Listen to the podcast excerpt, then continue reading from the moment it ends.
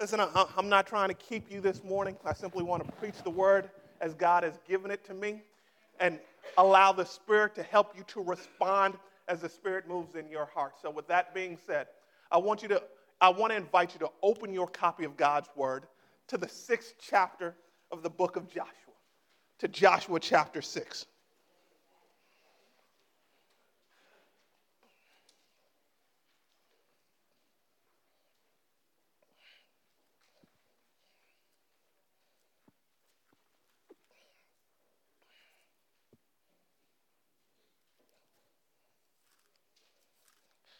I need you to do me a, I, I, I need you to promise me something. Uh, Joshua chapter 6 is a, is a lengthy passage. And I fear that we do not have time to read the passage in its entirety. I want to read simply two verses out of Joshua chapter 6 that'll give you an idea of the message of Joshua chapter 6. But, but if I read simply these two verses, can you promise me that sometime today or sometime this week, you will read Joshua chapter 6 in its entirety. Amen. Just reading two verses. I want you to one day get home, open God's word, and read the entirety of Joshua chapter 6. So next time I come back, when and if I come back, you can check what I said according to the word of God, and you can tell me whether or not I got it right. Amen. So, for the purpose of our discussion this morning, I simply want to read Joshua chapter 6, verse 1, and then we'll go down and read Joshua chapter 6, verse 20. Those two verses. Joshua chapter 6, beginning at verse 1. Now, the gates of Jericho were securely barred because of the Israelites. No one went out and no one came in. Now, verse 20. When the trumpet sounded, the army shouted. And at the sound of the trumpet, when the men gave a loud shout, the walls collapsed. So everyone charged straight in and they took the city. There, there, there's a whole story that happens between verse 1 and verse 20, and that's, that story we'll be dealing with today.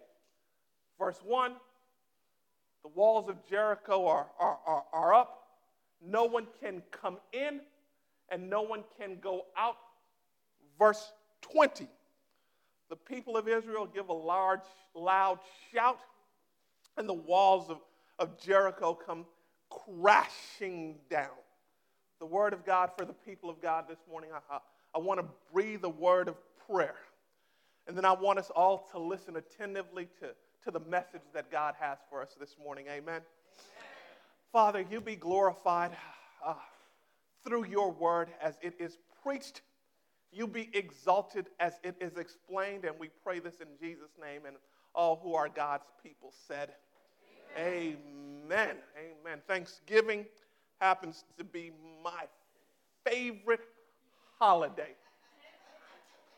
In part because Thanksgiving is the only occasion where my wife will let me back into the kitchen. I say back into the kitchen because there was a time where I had access to the kitchen until my wife revoked my privileges. You, you, you, see, I, I fancy myself as a chef. That's my phone. Can someone? I fancy my chef, myself as, as a world famous chef. And in fact, if I wasn't a preacher, I think I'd be Bobby Flay or some other chef on the Food Network.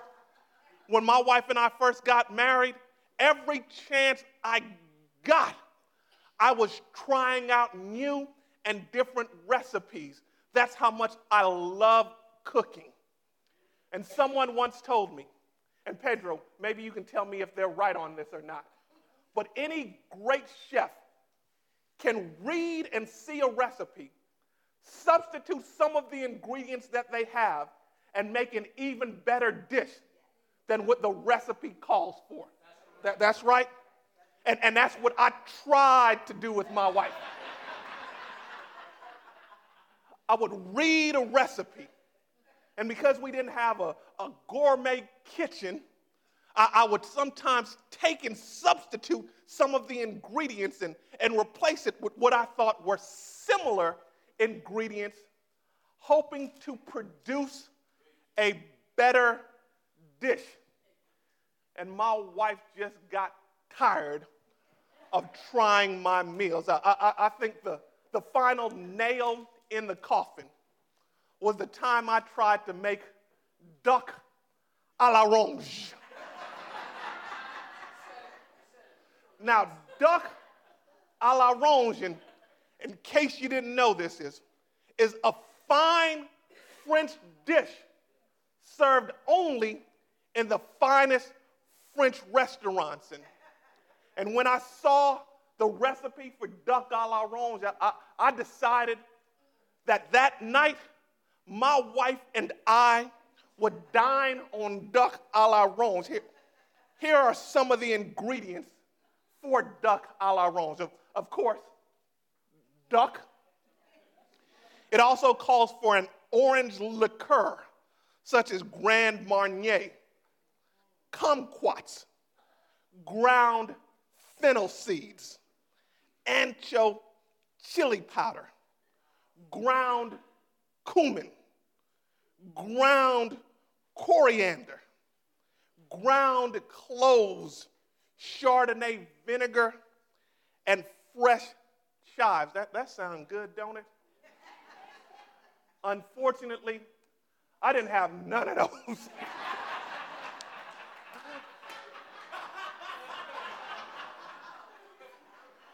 I, I, I didn't even have the duck.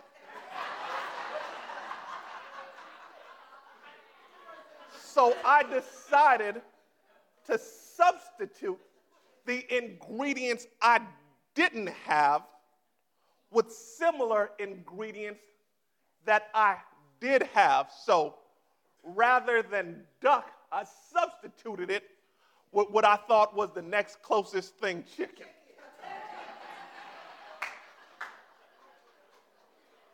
I didn't have an orange liqueur, so so I took some orange juice and mixed it with vodka.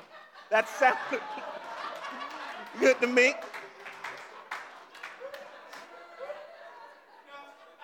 I, I, I didn't have kumquats. And when I Googled kumquats and found out what they were, they are like orange type things about the size of an olive. I was like, I'm gonna just take some orange slices and substitute it for the kumquats. I didn't have Chardonnay vinegar. That's white vinegar. I didn't have those fancy spices like ground coriander, the cumin, the, the ground fennel seeds, the, the allspice, the ground pink peppercorn. But I had Lawry seasoned salt. I, I, I had some. I had some Mrs. Dash. I had some Goya adobo. I, I was good. That night, I followed the recipe as best as I could, substituting and taking liberties with some of the ingredients that I had. And, and when my wife came home, I, I had the candles lit. I turned down the lights. I had created the atmosphere in the room. I put the dishes down, and, and, and I knew when she tasted it, just by the look on her face, that the recipe hadn't gone as I expected. And, and, and then I tasted it. And, and it wasn't duck a l'orange, it was chicken gone all wrong.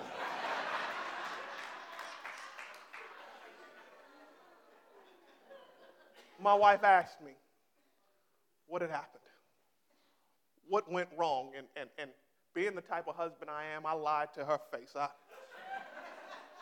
I told her that what went wrong was the recipe.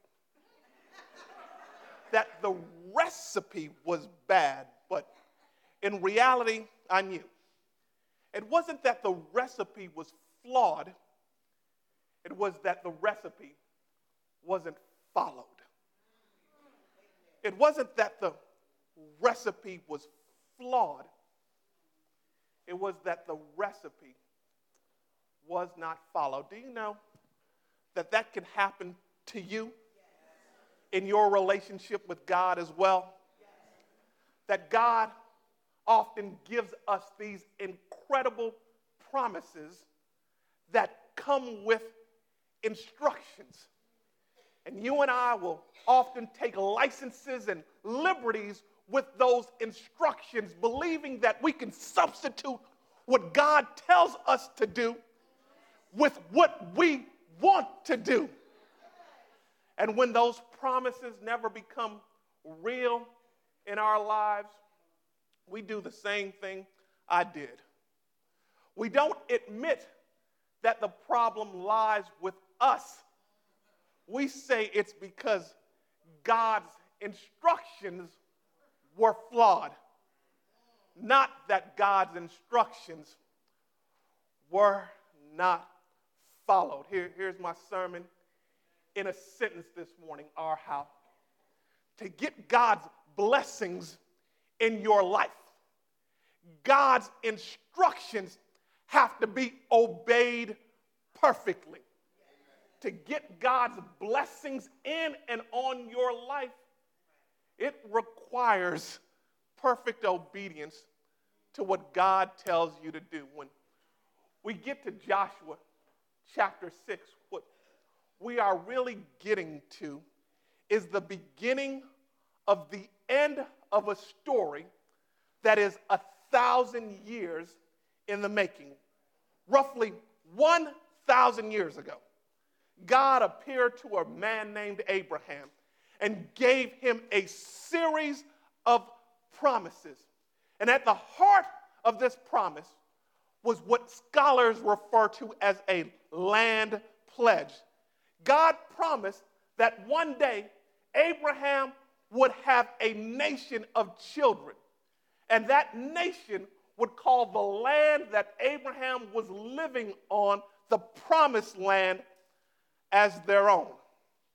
A thousand years later, Israel is now on the verge of capturing calling their own the promised land. It, it took so long for this to happen, in part because of Israel's disobedience. 40 years ago, God wanted to give Israel the land. And 40 years ago, Israel sent out 12 spies to look at the land. And 10 spies came back and said, The land is rich in milk and honey, uh, a metaphor for it being rich in agricultural resources. The, the land is everything that God told us it was, except that there are giants living in the land. And, and even though God promised that he would deal with those giants, Israel decided to live by fear rather than living by faith. They didn't trust God who made a promise to deliver on that promise. And as a result, God was so upset with them, he cursed Israel to wander 40 years in the wilderness. He wanted to wait till all that previous generation that had denied him died off. Now, now the distance between Egypt and the promised land is only three weeks. It was only a three week journey between Israel and the promised land, but, but yet Israel made what should have taken three weeks and turned that into a, a 40 week journey. How did that happen?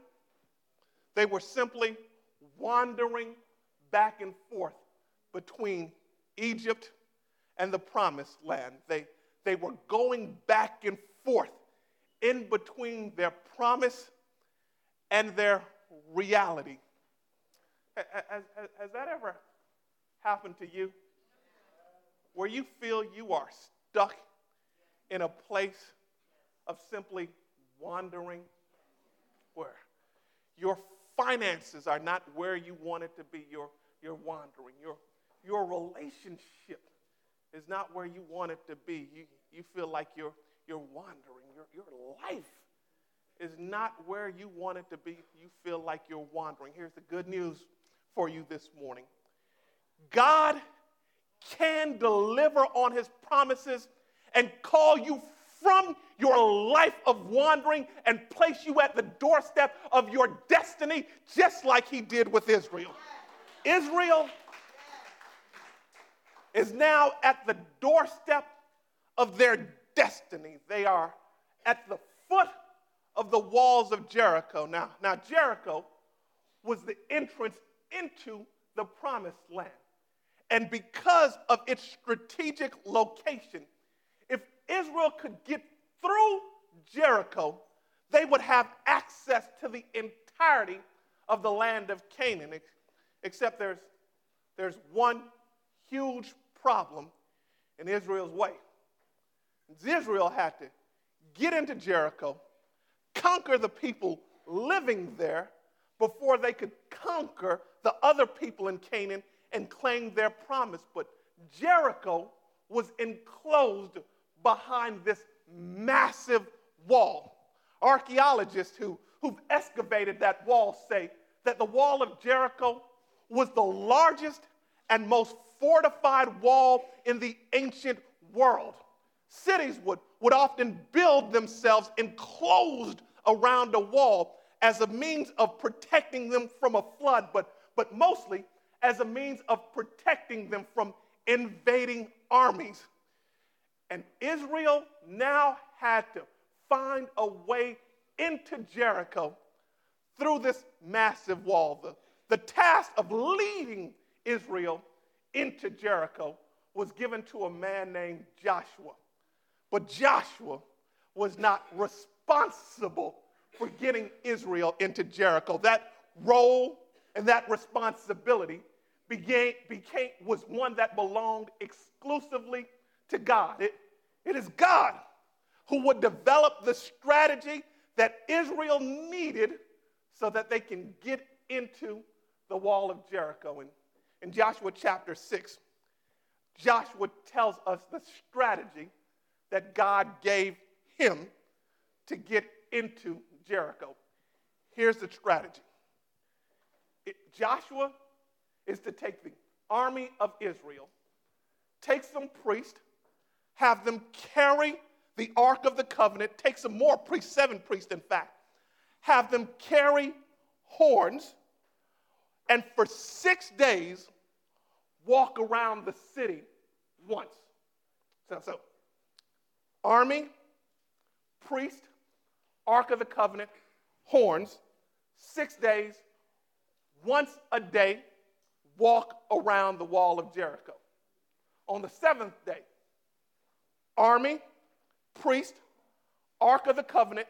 Now, this time, don't just walk around six one time, walk around seven times. And after you've walked around seven times, you, you want to give a large shout, and the wall will come crashing down. L- let me go over the strategy with you one more time so, so, so you can get it. Huge, massive wall. You got me? Uh, army, priest, Ark of the Covenant, horns, walk around it one time. Seventh day, walk around it seven times, make a large shout, wall will come crashing down. The only problem with this strategy is that this strategy don't make no sense.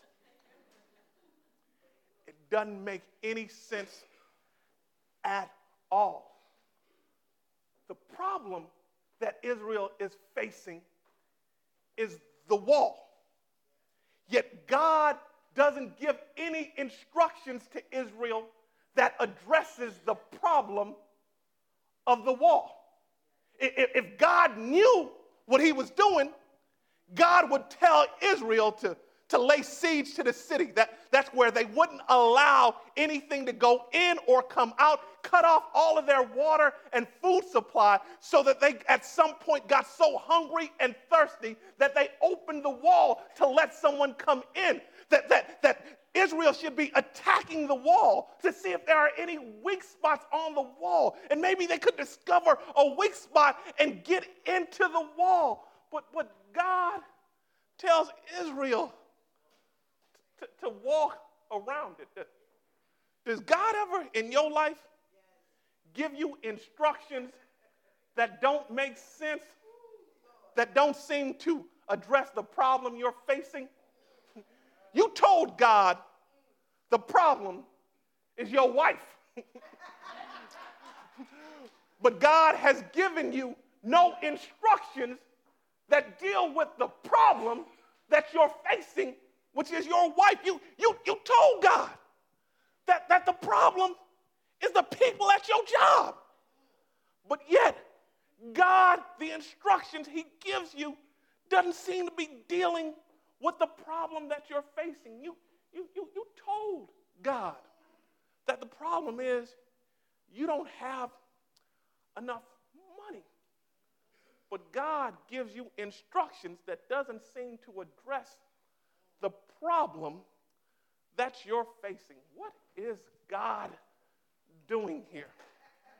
I, I, I, I think I know what he's doing. Ever since Israel's birth, her inception, Israel has been a disobedient and distrustful people. Remember when Israel first came out of Egypt? When God did all these incredible miracles on her behalf? And, and, and what's the first thing Israel started doing after she walked across the Red Sea? She started complaining, saying, God, didn't give her enough food or water, as if the God who led them into the wilderness was not able to take care of them in the wilderness. Israel had a trust problem, and Israel had a disobedience problem. Remember when God gave them the 10 tablets? And one of the laws on the tablets said, You should have no other God before me. Before God even could give them the instructions. Moses found Israel worshiping an idol. Israel had a disobedience and a trust problem. So when God tells Israel to march around the city, God is not trying to fix what's in front of Israel. God is trying to fix what's in Israel. Israel, just like you and I would know, that marching around the city has nothing to do with causing the walls to collapse. But if Israel marched around the city and did what God told them to do, they would be demonstrating to God that we trust you and we have faith in you to do what you tell us to do, even when it doesn't make sense. And God is also demonstrating to us his priorities. When we tell God about our problems, and God gives us instructions that have nothing to do with our problems, there's a simple reason for that. God would rather fix what's in you before he fixes what's around you. That's why when you tell God that your spouse is the problem, God tells you to love your wife and, and wives submit to your husbands because God would rather fix what's in you before he fixes what's around you. That, that, that's why when you tell God you're broke and you don't have any money, God still tells you to practice mercy and generosity because God would rather fix what's in you before he fixes what's around you. That, that's why on your job, when you tell God how horrible the people are who you work with. God tells you to love your enemies anyway because God would rather fix what's in you before he fixes what's around you. And some of you don't understand what God is doing by giving you these instructions. God's priorities are not always to first fix what's around you. They're not always to first fix the problems that you face. God's priorities are always to deal with the internal disposition of the heart. God would rather fix first what's in you before he fixes what's around you. And I, and I know I'm right about it because Mark chapter 2 tells me so. Remember what happened in, in Mark chapter 2? A group of friends took this man who was paralyzed to Jesus. And, and in order to get him to Jesus, they had to cut through this roof. And they lowered this man who could not walk down to Jesus. This man came with the expectations that Jesus would say a word and he'd be able to walk again. But remember what Jesus told him? Your sins are forgiven. C- could you imagine the, the look on that man's face? Jesus, I don't care nothing about my sins right now. I, I, I want to walk. Don't you see that I can't move around? Don't you understand that because I can't walk, I can't get a job? I have to beg people. People have to carry me around. Jesus, fix my problem. But Jesus said, Your sins are forgiven. It's only until after people challenge the Jesus' authority to forgive sins did Jesus tell the man, Pick up your mat and walk. N- notice how it goes. Jesus fixes what's in the man before he fixes what's around the man. And, and if you want things in your life to change, remember God's priorities. God would rather fix you before he fixes the things around you. These instructions were designed to help solve Israel's disobedience, their lack of faith, their mistrust problems. And, and note, God says, once I fix what's in you, I'll take care of the wall because those instructions are tied to the fact that as Israel obeys, the walls would come crumbling down. Beginning in, in verse 6, the narrative begins to slow down tremendously. Joshua, who, who is ever writing this account, pauses to focus on the fact that Israel obeyed God's instructions perfectly. On the first day, they did exactly what God told them to do.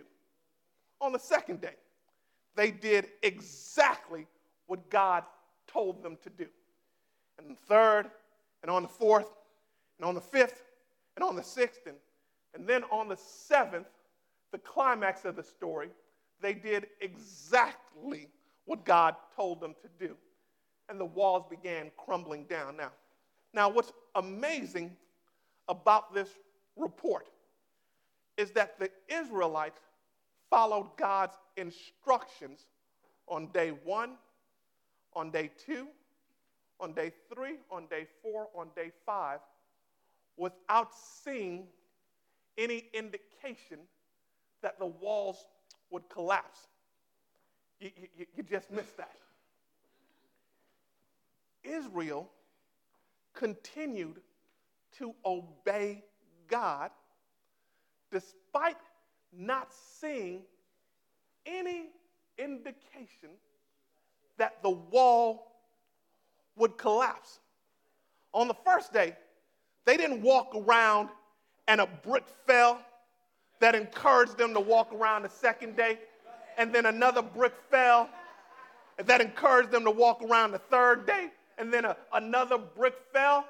That they kept marching, even though they didn't have any evidence that God was moving.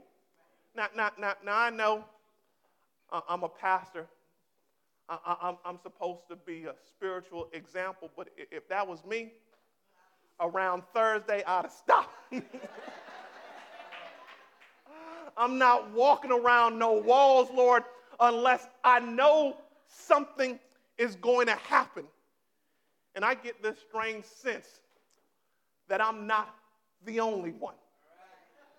That the reason you and I find it so difficult to obey God is that God often demands consistent and persistent obedience, even when we have no evidence that what we're doing is working.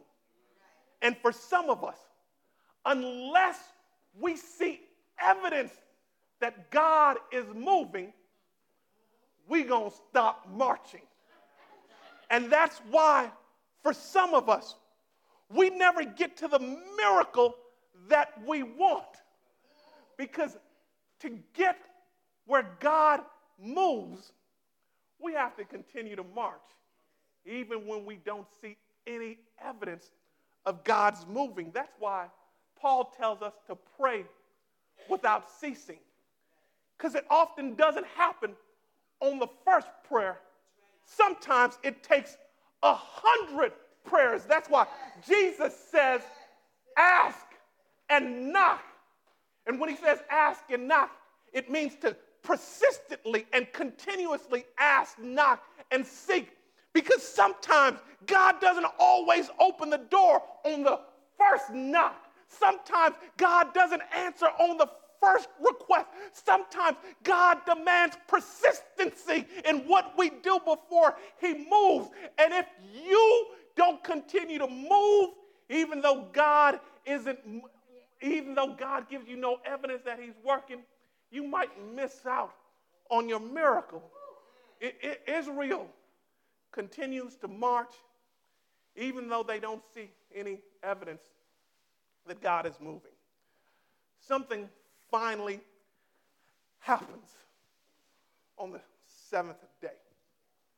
God finally moves on the seventh day. Now, there are some things in the story that give us indication that God was, was not preparing Israel for war. God asked the, the Israelites to, to carry the Ark of the Covenant. That was the, the symbol of his presence. And, and you know where the Ark of the Covenant was kept? It was kept in the temple when Israel worshiped. The priests carried horns. These horns were used in ancient Israel as a call to worship. And then he, he told the people to shout. Now, now, the word shout that appears in our text is actually a victory shout that Israel gave during worship. You, you, you see where, where God is going? God wanted Israel to worship him before he worked. no, no, no, notice the pattern. God wanted Israel to worship before he worked. That's God's pattern. Our pattern is God, you work, then we worship. As if God is only worthy of worship after he's done something. But, but God is trying to instill in Israel and in us, even before he works, he's worthy of worship.